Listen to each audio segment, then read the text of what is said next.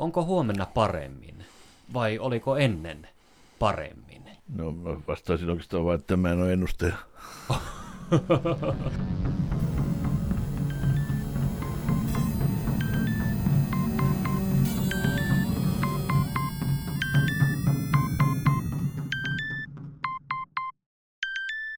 Tervetuloa Hippokrateen vastaanotolle. Tällä kaudella käsittelemme lääketieteen filosofiaa ja etiikkaa.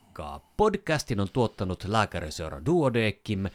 Tämänkertaisessa jaksossa ollaan filosofin vastaanotolla. Minä olen Kari Hevossaari, lääkäri.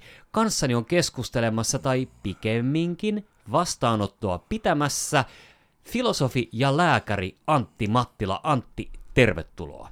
Kiitos. Tota, kertoisitko ihan lyhyesti, että kuka oot ja, ja miten sä oot päätynyt filosofin vastaanottoa pitämään? Jo lääkiksen ekona vuosina päätin pitää puolen vuoden tauon sitä opiskelusta, kun se oli niin rankkaa, niin aloin opiskella filosofiaa siinä vaiheessa. Ja sitä on jatkunut tähän päivään asti. Sitä on mukava opiskella. Mutta sä kuitenkin jaksoit, jaksoit viedä lääkiksen opinnot loppuun ja erikoistua. Kyllä, erikoistuin lastenpsykiatriaan. Mutta tota, ää, filosofia on pysynyt rinnalla ja, ja filosofin vastaanottoa sä oot pitänyt jo kuinka monta kymmentä vuotta? Vuodesta 1999, eli 25 vuotta ensi vuonna. No niin. Ja tot... Ensi, ensimmäinen Suomessa oli tämä mun, mun vastaanotto. Just näin, just näin. Ja, ja homma toimii edelleenkin, eli kysyntää sille on. Kyllä. Mutta filosofin vastaanoton lisäksi sä pidät myös... Psykoterapia niin. kyllä. Mutta nämä on, on kaksi eri asiaa, eikö näin? Kyllä, hyvin pitkälti. Ihmiset tulee erilaisten kysymysten kanssa. No, miten tota, kysymys, joka on ainakin minun huulilla, on se, että mikä ihme on filosofin vastaanotto? niin. Siinä ihmisten ongelmia käsitellään filosofisten ajatusten kautta, jolloin aukeaa eri, erityyppisiä näkökulmia ja tapoja toimia ja reagoida asioihin. Joo. Tein sitten myöskin vuonna 2001 valmistui mun väitöskirja, joka on, oli yhdistelmä filosofiaa ja psykoterapiaa. Okei, okei. Tota, miten niin kuin, tietenkin niin kuin vaitiolovelvollisuus sitoo sua, mutta voitko, voitko avata vähän, että minkä tyyppisiä ihmisiä saapuu filosofin vastaanotolle, minkälaisten ongelmien kanssa he saapuu? No mä kävin kymmenen vuotta tuolla maailmankongresseissa, jota nämä vastaanoton pitäjät järjesti, ja siellä yleisin, yleisin syy hakeutua filosofin vastaanotolle näytti olevan tämmöinen keski kriisi joka tosin voi tulla missä iässä vaan. joo, joo. Ja se on tavallaan sitä sellaista, mistä mä oon kirjoittanut sitten lääkärilehteen myöskin artikkeli, tämmöinen elämäntien harrassa, jossa ikään kuin haetaan uutta suuntaa elämälle, kun se vanha polku ei enää toimi. Ostanko urheiluauton vai sähkökitaran? No vaikka, kyllä. No tota, Äh, miten sitten niin kun, muodostuuko filosofin vastaanotolla tällaisia pitkään jatkuvia hoitosuhteita vai onko se usein, että kertavisiitti riittää? Sekä että, että osa tulee sillä kerran ja aika monet kuitenkin käy useamman kerran. Useamman kerran. Joo, ja, ja tota, onko, niin kun, onko sun helppo tehdä ero filosofin vastaanoton ja, ja sitten niin kuin terapeutin vastaanoton välillä? No mun, mun ajattelussani pystyy hyödyntämään niin tois, niitä, niitä keskenään. Joo, joo. Tuntuuko susta, että niin kuin kuitenkin niin kuin potilaat osaa ohjautua tälle oikealle vastaanottotyypille? No ei aina, että on ollut tapauksia, jossa on selvästi tarvittu niin ikään kuin jatkohoitona psykiatrin palveluita. Joo. Mä oon ohjannut sitten sieltä silloin on tärkeää pystyä tunnistamaan selvästi mielenterveyden häiriöt ja tällaista. No tämä tavallaan niin kuin antaa jo vähän osviittaa kysymykseen, jonka mä oon ajatellut sulta kysyä, eli, eli pystyykö kuka tahansa pitämään filosofin vastaanottoa? No kyllä siinä vaaditaan vähän enemmän kuin pelkkä filosofin koulutus, koska esimerkiksi yliopiston filosofian opetus on aika teoreettista, että siinä ei näitä käytännön dialogitaitoja, joita tarvittaisiin ihmisten kohtaamisessa, niin niitä ei opeteta. Että olisi hyödyllistä täydentää sitä opintoja jollakin. No vaikka terapiakoulutus voi olla hyvä. Joo, joo. Onko filosofin vastaanotolle, onko sille, onko sille joku niin kuin määritelmä, mitä, mitä sen tulisi sisältää, vai onko se, tota, onko se lavea? No yleensä noin maailmalla on ajateltu, että filosofian loppututkinto olisi, olisi hyvä olla, mutta ei ole, ei ole mitään virallista määritelmää. Filosofin vastaanoton yhteydessä tota, toistuu tämmöinen asia kuin sokraattinen dialogi. Mitä se on? No se on yksi muoto tätä filosofian praktiikkaa, että saksalaiset, saksalaiset on kehittänyt tuolla 80-luvulla tämmöisen ryhmäkeskustelumuodon, Joo. jossa esimerkiksi kymmen, noin maksimi kymmenen henkeä keskustelee yhdestä teemasta Joo. koko päivän.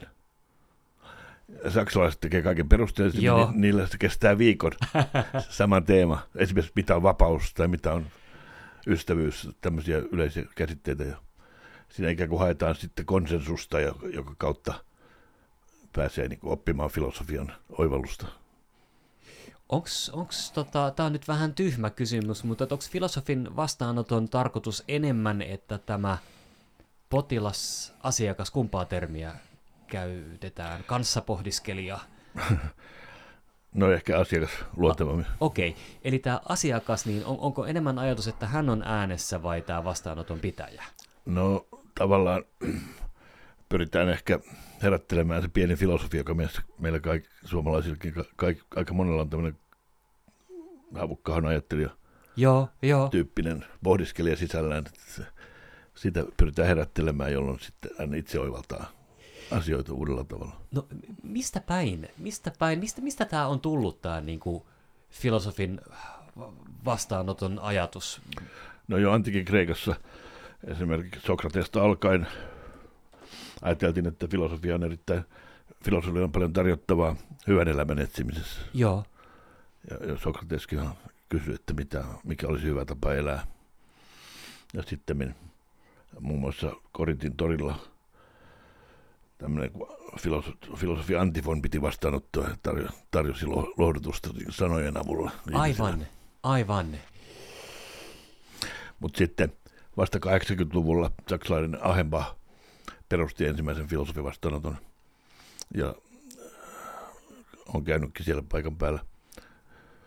Niin tota, siitä lähti sitten tämä kansainvälinen liike, joka nyt leviää entistä laajemmin, varsinkin Amerikassa ja Saksassa ja näin poispäin. No, mä, mä näen kyllä siis niin kun kysynnän ja tarpeen tällaiselle äh, jossain vaiheessa varmaan, varmaan tota, pastori tai, tai katolisen kirkon rippituoli on, on toiminut semmoisena paikkana, mihin voi, voi kertoa huolia ja murheita ja, ja sieltä sitten saa jonkinlaisen vastauksen.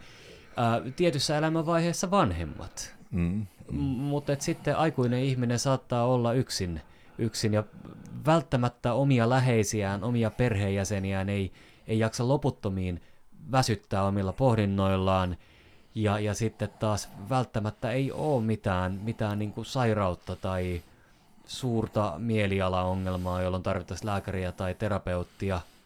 Filosofi. Mm. Nerokasta. No, filosofia voisi sanoa määritellä niin, että se on toimintaa. On kaksi erilaista tavoitetta. Joo. On repiä ja rakentaa. Tämmöinen repivä puoli on esimerkiksi, mitä tekee Nietzsche tai joku vastaava Joo. filosofi, joka kyseenalaistaa kaiken. Tämä vastaanoton perustaja Ahenbach sanoi, että filosofia kaataa kaikki ajatusten linnakkeet. Eli tota, pyritään ikään kuin kyseenalaistamaan vakiintuneita totuuksia. Joo. Sitten tämä rakentava puoli on esimerkiksi se, mitä suomalainen filosofi von Richt oli kuullut tekemään, että haetaan käsitteiden välisiä yhteyksiä ja niin kokonaiskuvaa tietystä alueesta ja ymmärtää asioita paremmin sitä kautta. Joo.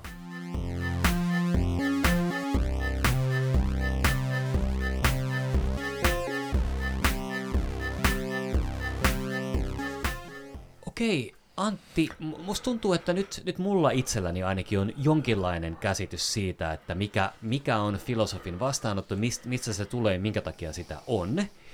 Olisiko meidän mahdollista nyt vähän niin kuin demonstroida tätä, tätä tota, filosofin vastaanottoa tässä podcastissa, että mä ikään kuin tulen sun, sun vastaanotolle ää, joidenkin kysymysten kanssa, jotka ei välttämättä ole mun, mun tota noin niin, yksityiselämän ke- ke- keskeisiä kipukohtia, koska tämä on kuitenkin julkinen tilaisuus, mutta, tota, mutta että avattaisiin sitä, että miten, miten tämmöinen vastaanotto voisi mm. vois mennä. Mm.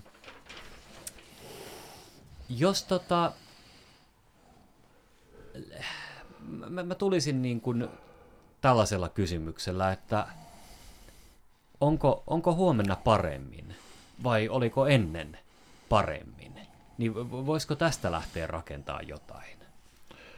No mä vastaisin oikeastaan vain, että mä en ole ennustaja. Okei, okay. mutta sitten jos mä... Niin. Se on toi seuraava luukku tuolta.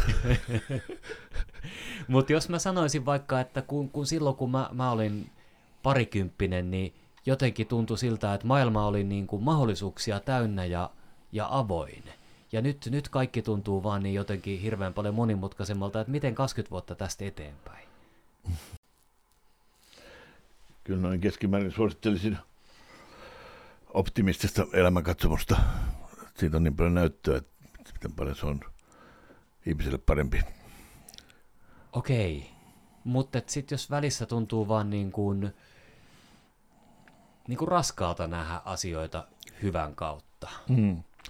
No sitten meillä oli tämmöinen onnellisuustyöryhmä Duodeckim seuran kanssa tehtiin sitten tätä TV-ohjelmaa ja siihen liittyen nettisivua tehtiin näin. Ja, mutta todettiin, että, että pessimismi on aika vaarallinen elämäntapa, että se lyhentää miesten elämää jopa kymmenen vuotta ja naisilla viisi vuotta. Eli se, siinä, on, siinä on aika hyvää motivaatiota siihen, että... Kannattaisi pyrkiä optimismin niin, suuntaan. Niin. Ja pessimismi todellakin lyhentää elämää ja tekee siitä kurjaa. Ja sitten paitsi tämä vanha sanonta, että pessimisti ei pety, on väärin, koska meillä on näyttöä siitä, että pessimisti pettyy. pessimisti joka päivä, kun se ei uskalla yrittää. No mä luulen, että mä itse, itse on, on kyllä niin kuin en, enemmän optimistinen kuin pessimistinen henkilö, mutta tämä, tämä mun, mun fiktiivinen äh, filosofin vastaanotolle tuleva henkilöni, niin tota, voisi ehkä nyt sitten tästä vetää sitä johtopäätöstä, että, että, että tulevaan, tulevaan kannattaa suhtautua positiivisesti. Mutta tota, se on, miten, niin, se on niin, tavallaan sala, sala, salainen voima tämä tämä, tämä optimismin antava lisäpotku, jolla saa asioita aikaan ja elämässä onnistuu. Mutta tota... Miten sitten, jos kuitenkin mä oon lääkärinä nähnyt, että, että kun vuosia tulee lisää, niin ihmiset sairastuu ja, ja, ja rappeutuu ja, ja muistisairaudet ja kaikki muu? No tässä me, meidän nettisivulla me mitattiin onnellisuutta ja siellä oli yllättävän löydös se, että ihminen voi olla yhtä aikaa onnellinen ja sairas kroonisesti. Okei. Okay. Aika, aika monta, monta, siinä oli satoja tapauksia, joissa oli näin tilanne. Ne kulkee vähän eri, eri tahtia. Toki jos sulla on niin tämmöinen kuolemaan johtava sairaus, se on vähän eri asia, mutta, mutta sitten kyllä mä suhtaudun tähän niin kuin, on filosofia, jotka näkee, nä, nä, näkee sen, että antiikin Kreikassa jo filosofia oli tämmöinen elämän tapa monille – ja tota, nämä, silloin filosofit käytti tällaisia henkisiä harjoituksia. Joo. Ja myöskin näitä onnellisuusharjoituksia voidaan nähdä samassa, samanlaisena tota, ikään kuin henkisenä harjoituksena. Ja on yksi esimerkki, jolla on aika hyviä kokemuksia ihmisillä, jotka on todella, todella aika pahasti pessimismin puolelle menneet. Ei ole nyt jos kiinnostaa vähän, vähän korjata asiaa optimismin suuntaan, niin voisi kokeilla tällaista niin kuin, niin kuin kolme hyvää asiaa, mitkä tapahtuivat tänään ja miksi. Joo. Teet joka ilta tämmöisen harjoituksen. Joo. Yksin tai puolison tai lasten kanssa, jolloin rupeat nä- huomaamaan, että itse asiassa onnistumisia tapahtuu joka päivä. Aivan. Silloin on dramaattisia vaikutuksia, jos on varsinkin jos voimakas pessimismi on lähtökohtana. Ja, eli periaatteessa se voisi riittää, että kolme, kolme onnistumista Joo, päivästä, ja sillä voisi niin kuin yleistä ajatteluaan suunnata kohti optimismia. kyllä, ja olisi hyvä tehdä esimerkiksi kymmenen viikkoa sitä. Okei. Riittääkö, että ajattelee, pitääkö kirjoittaa ylös?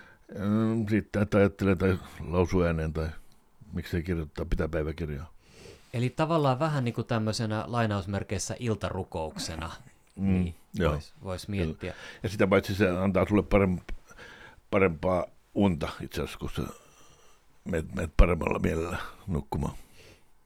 No mutta tämä tää, tää kuulostaa oikein, oikein hyvältä. Mi- mitenkä sitten, jos, jos tota, tätä mun huomiseen huolestuneena suhtautuvaa hahmoa, niin koittaisi vielä jotenkin saada niin kuin, muuten kääntämään mieltään kohti tulevaisuususkoa. No silloin suomalaisille hyvin sopiva harjoitus on toinen, joka on sellainen, että se riittää kerran viikossa yhtenä iltana. Kirjoitat, kirjoitat päiväkirjaan kolme asiaa, mistä olet kiitollinen Joo, omassa elämässä. Suomalaiset on keskimäärin on hyvin asiat, mutta ne ei huomaa olla kiitollisia siitä. niin mehän ollaan kaikki maailman onnellisin kanssa. Joo, mutta no se on sitten eri keskustelu, mutta voi olla onnellinen kanssa, vaikka on kaikilla kansoilla masennusta, että se niin kuin tavallaan ei, ei kummoa tätä onnellisuutta. Että tämä on enemmän niin kuin tyytyväisyyttä elämään, tämä, mitä tämä mittaa, tämä Gallup-tutkimus. Ja sehän liittyy tähän skandinaavisen hyvinvointivaltion Joo, tuomaan niin kuin turvaan, plus että mä oon sanonut aina, että suomalaiset on vienyt käytännön tasolle tämän antiikin hyveen, eli oikeudenmukaisuuden, joo. eli reilu peli kaikissa hommassa. Koita vaikka nakkikiskassa ohittaa joku, niin tulee turpa heti.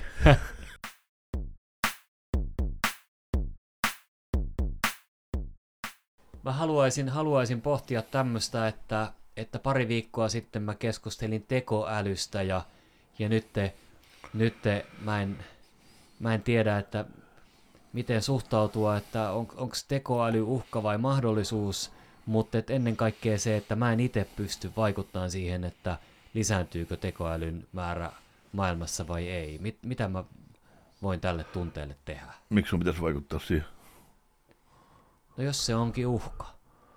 jos se onkin mahdollisuus? Niin, no mutta jos se on mahdollisuus, niin sitähän mun pitäisi pyrkiä lisäämään sitä. Niin, kyllä. Mut kun musta Hyvä tuntuu, oivallus. Niin, mutta kun musta että mä en pysty vaikuttaa siihen mitenkään. Se on vain, seurata sitä asiaa, että miten se kehittyy. Aivan. Aivan. Mutta mut sitten jos siitä tuleekin uhka, tai jos se uhka alkaa toteutua, Niin. Tai kannattaisiko mun vielä tässä iässä pyrkiä, mä oon siis nyt 43-vuotias, Niin. niin, niin kannattaisiko mun pyrkiä ää, kehittämään itsestäni tekoälyasiantuntijaa vai, vai onko tekoäly nopeampi?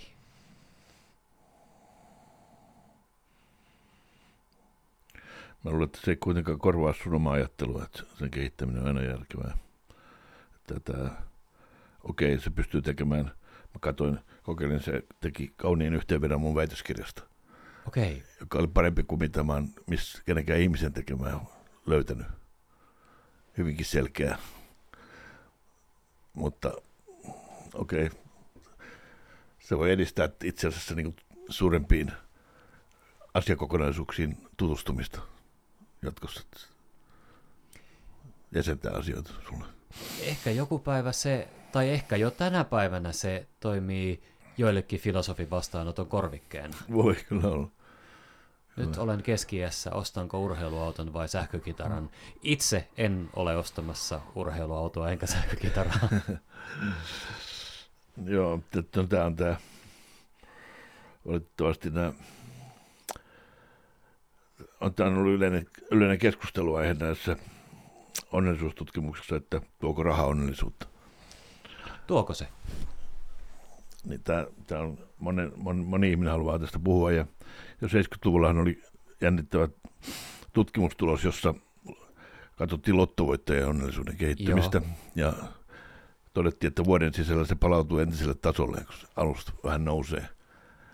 Tämän takia ei kannata uhrata hirveästi tätä vaivaa siihen lottotyöhön, niin kuin monet te- tekevät nykyään, vaan tota, sitten todettiin Amerikassa, että on semmoinen raja, jossa, jonka ylittämällä ei enää onnellisuus kasva, eli se oli jotain 70 000 taalaa se vuositulo perheessä.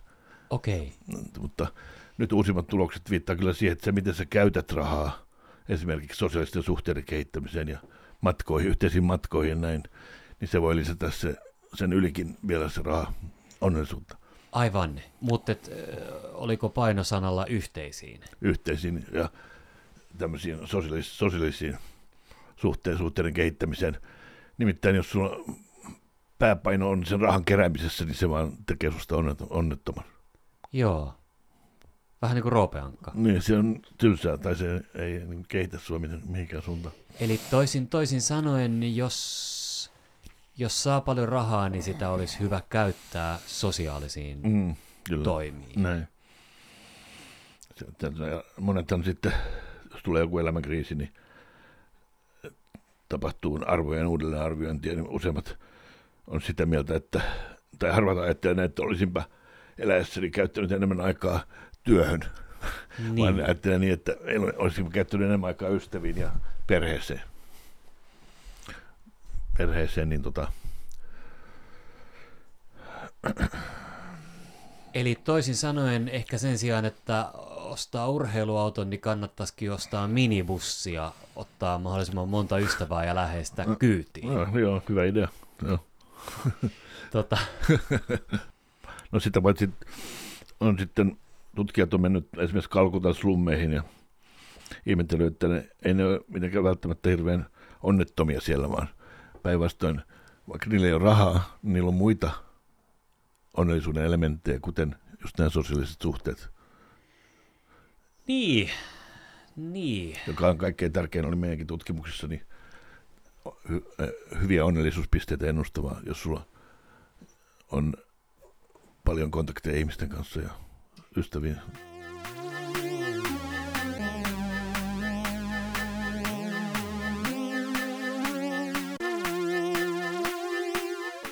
No miten, miten sitten voisi oppia, oppia tota, kestämään oman ja muiden ihmisten vajavaisuuden?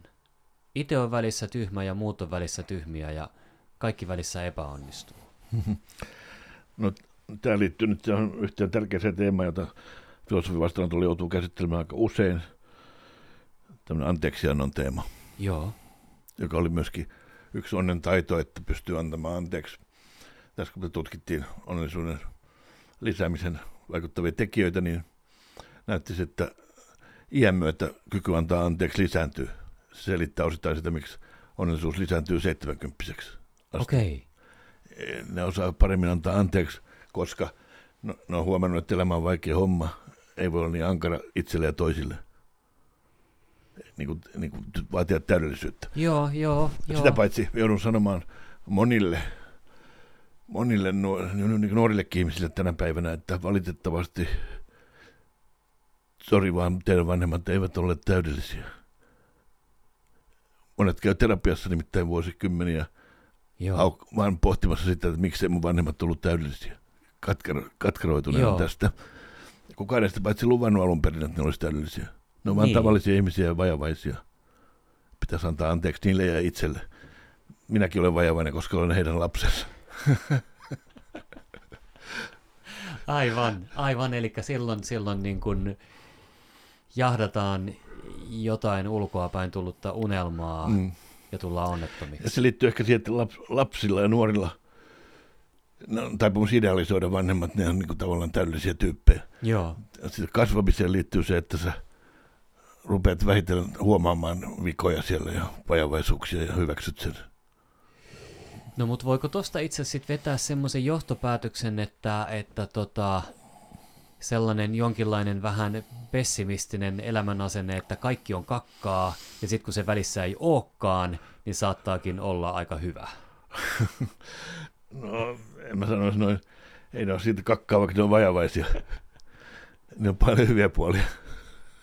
Mutta yle, yleisesti, että koska, koska elämä, elämä on monimutkainen, monimutkainen tapahtuma, niin. jota ei voi suorittaa täydellisesti. Näin, joo.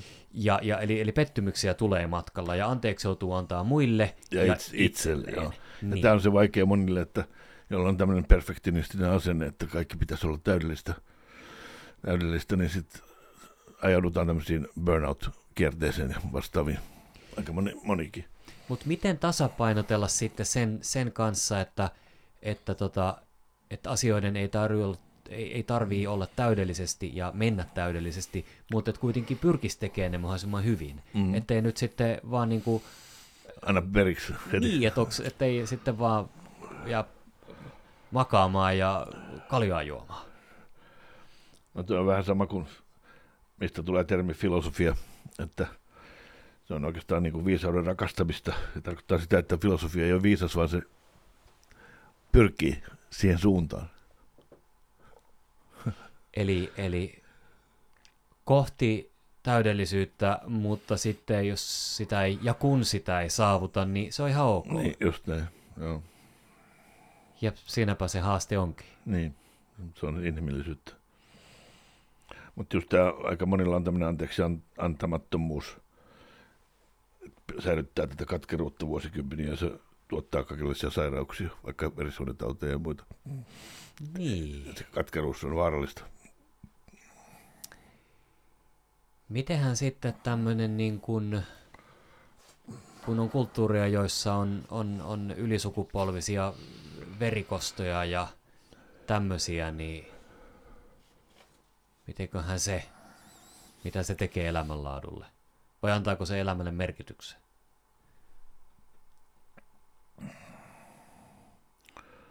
No sitten tietyn vähemmistöjen perin, perinteessä, josta on vaikeampi ottaa kantaa verikosta. Joo. Ei se ole tavallisilla ihmisillä, mutta... Mä oikeastaan ajattelen nyt, että tällä hetkellä tota niin kuin, Lähi-Itää ja Palestiina, mm. Israel ja kaikki siinä ympärillä. no joo. Hässäkkää, joka on jatkunut. Niin, mennään maailmanpolitiikan puolelle. Että Kyllä. Yhtä vaikea ymmärtää tätä Venäjän erikoisoperaatiota. Kyllä, kyllä, kyllä, kyllä. Siihen on myös vaikeaa ulottaa anteeksannon teemaa. Mm. No, oli Martti Ahtisaari totesi jossain haastattelussa, että hän, hän on ihmetellyt sitä, että kun hän vietti vuosia siellä Afrikassa, jossa oli katkeruuksia Joo. vanhoista sodista ja näin. Ja sitten oli todennut kuitenkin, että usein niin kuin, ne oli pakotettu antaa anteeksi lähikylien asukkaille, kun ne joutui elämään niiden Joo. rinnalla jatkuvasti. Että hän näkisi enemmän, Suomessa mielellään enemmän tämmöistä anteeksiannon kykyä ja taitoa, mitä mieltä puuttuu. Niin. Miksi se on niin vaikea antaa anteeksi? No siinä liittyy tämmöinen niin kuin itsensä yläpuolelle nostamisen, että olen jotenkin parempi kuin muut. Avaatko tota vähän? no se, että nostaa itsensä jalustalle, että on voi tuomita toisten käyttäytymistä. Aivan. Eli, eli Vaikka si- itse on vajavainen myös. Niin, eli silloin helposti jää näkemättä ne omat virheet, josta joku toinen mm. odottaisi anteeksi pyyntöä. Niin, niin. Joo.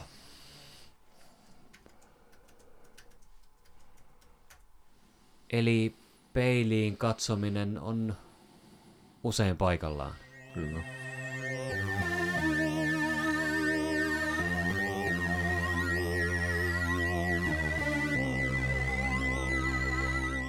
No yksi teema on sit, mikä tulee usein esiin, on tämä, tavallaan tämä kun teema, mikä jo antiikin Kreikassa oli pinnalla.